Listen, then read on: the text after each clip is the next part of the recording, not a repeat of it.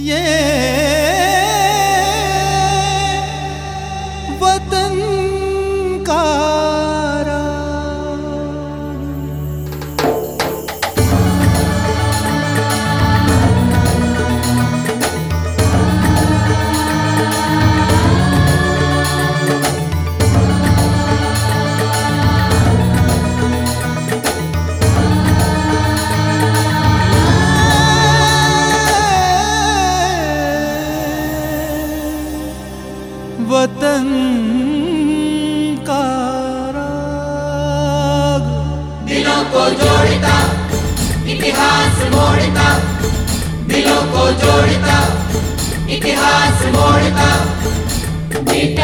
वतन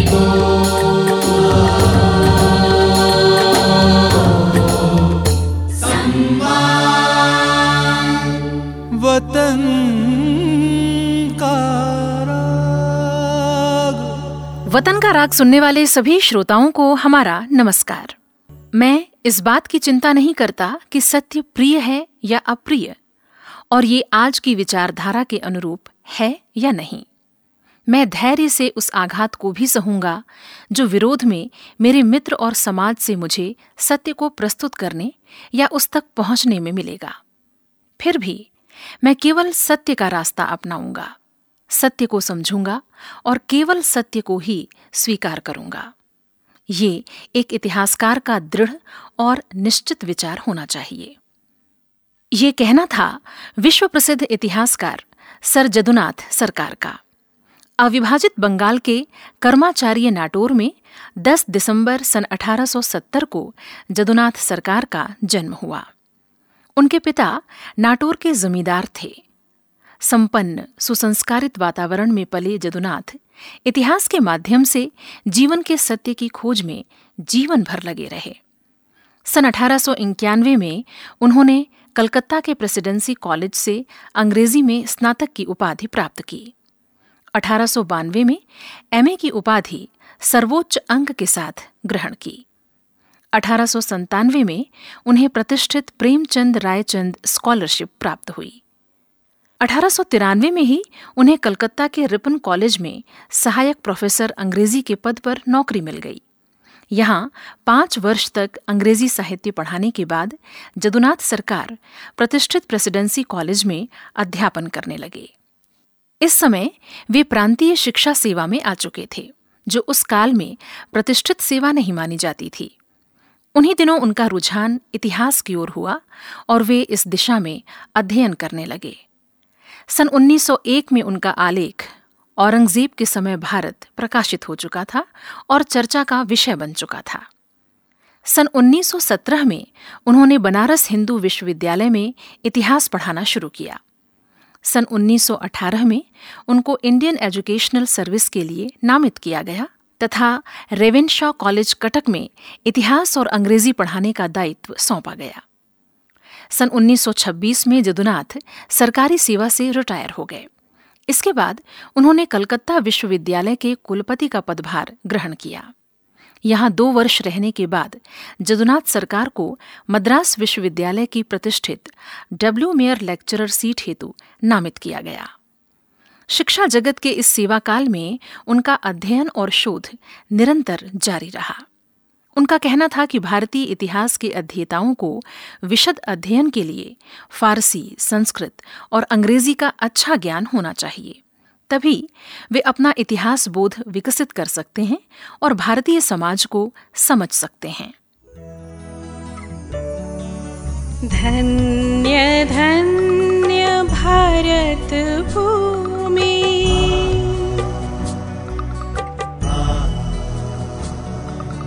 धन्य धन्य भारत भूमि। विजय शक्ति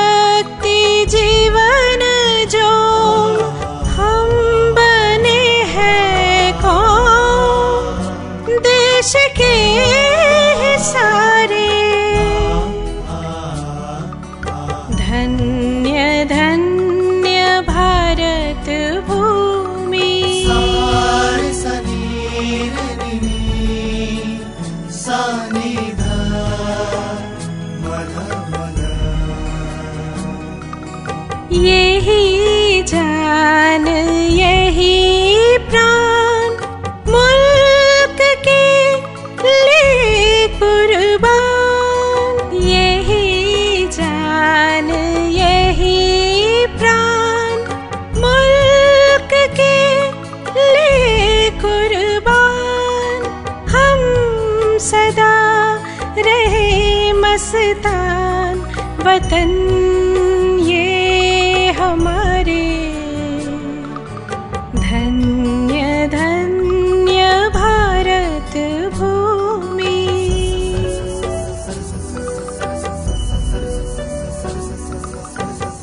मन्द मन्द मधुर गान पञ्चवृन्द अनिल वायु मन्द मन्द मधुर गान पञ्चवृन्द नभगिरि पर धवल शृङ्ग फुल प्रफुल्ल भ्रमर भङ्ग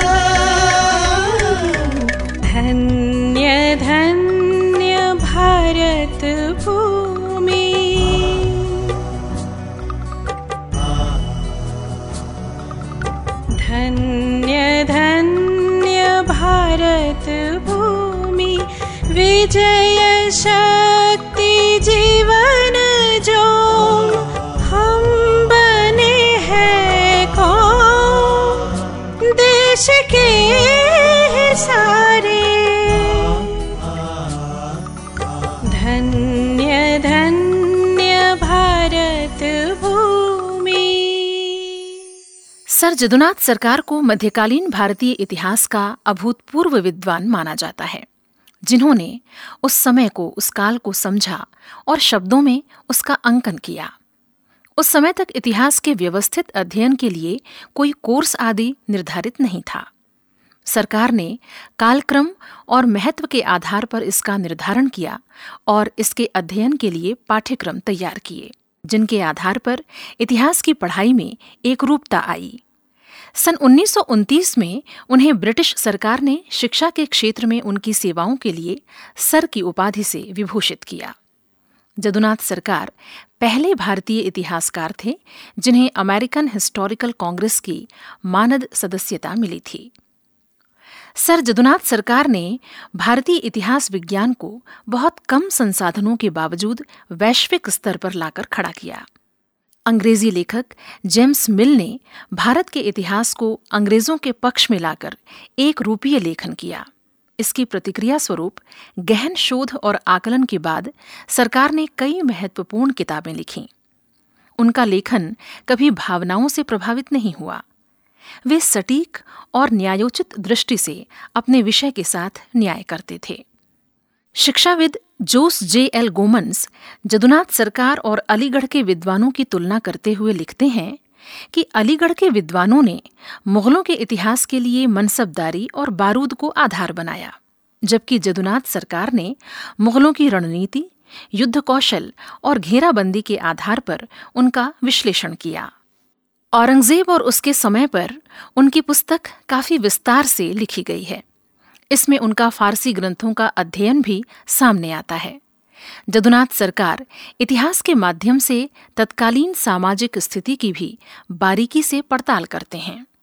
इस अध्ययन से ही सभ्यता के विकास का क्रम भी स्पष्ट होने लगता है कि कैसे एक एक कालखंड में वास्तुकला, चित्रकला, युद्धकला संगीत कला और वस्त्र विन्यास की कला धीरे धीरे विकसित हुई और एक राष्ट्रीयता का रूप बना। सरकार का दृढ़ मत था कि मुगल काल में भारत एक राष्ट्र के रूप में अपना आधुनिक आकार ग्रहण करने लगा था। पूरे देश में एक जैसी मनसबदारी, एक प्रशासनिक भाषा, सुरक्षित सड़क यातायात, एक अर्थव्यवस्था, एक कानून और सीमा विहीन राजनैतिक इकाइयाँ थीं। इसी ने भारत को एक राष्ट्र के रूप में विकसित होने का आधार प्रदान किया। जय भारत जिसकी कीर्ति सुरों ने गाई। हम भारत संतान करोड़ों भाई। जय भारत जिसकी कीर्ति सुरों ने गाई। हम हैं भारत संतान करोड़ों भाई। आ गूंज उठे आकाश अनिल के द्वारा। अगणित कंठों से बहे एक स्वर धारा कह दो पुकार कर सुने चराचर सारा। अब तक भी है अस्तित्व अखंड हमारा। अब तक भी है कुल कीर्ति हमारी छाई।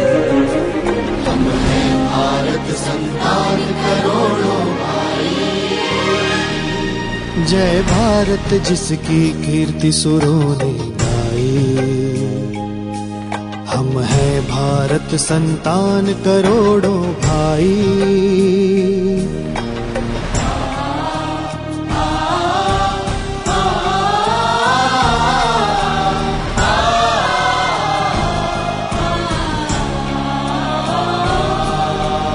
इसी दिशा में प्रथम प्रकाश हुआ था। शुभ साम गान से मोह विनाश हुआ था। पृथ्वी तल का पशु भाव हताश हुआ था। मानव कुल में मनुजत्व विकास हुआ था। हमसे जीवन की ज्योति जगत ने पाई।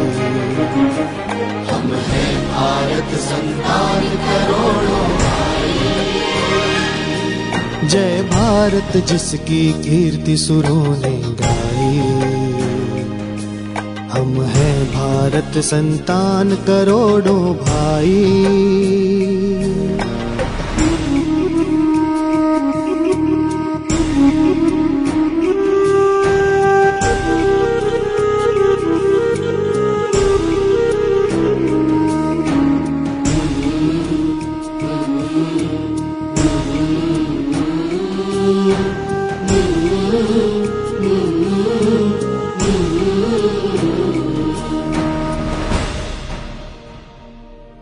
सब बातों में हम रहे सदा आगे हैं।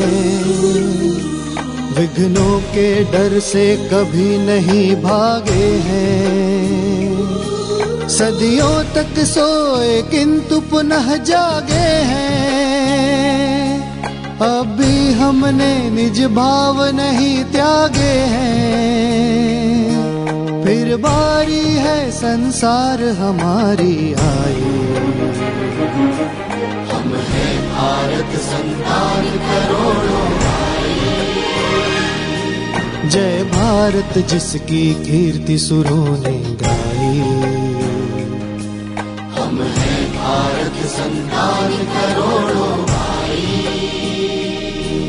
जय भारत जिसकी कीर्ति सुरों ने गाई हम हैं भारत संतान करोड़ों औरंगज़ेब के समय विदेशी आक्रमणकर्ता भारत की ओर नहीं आए।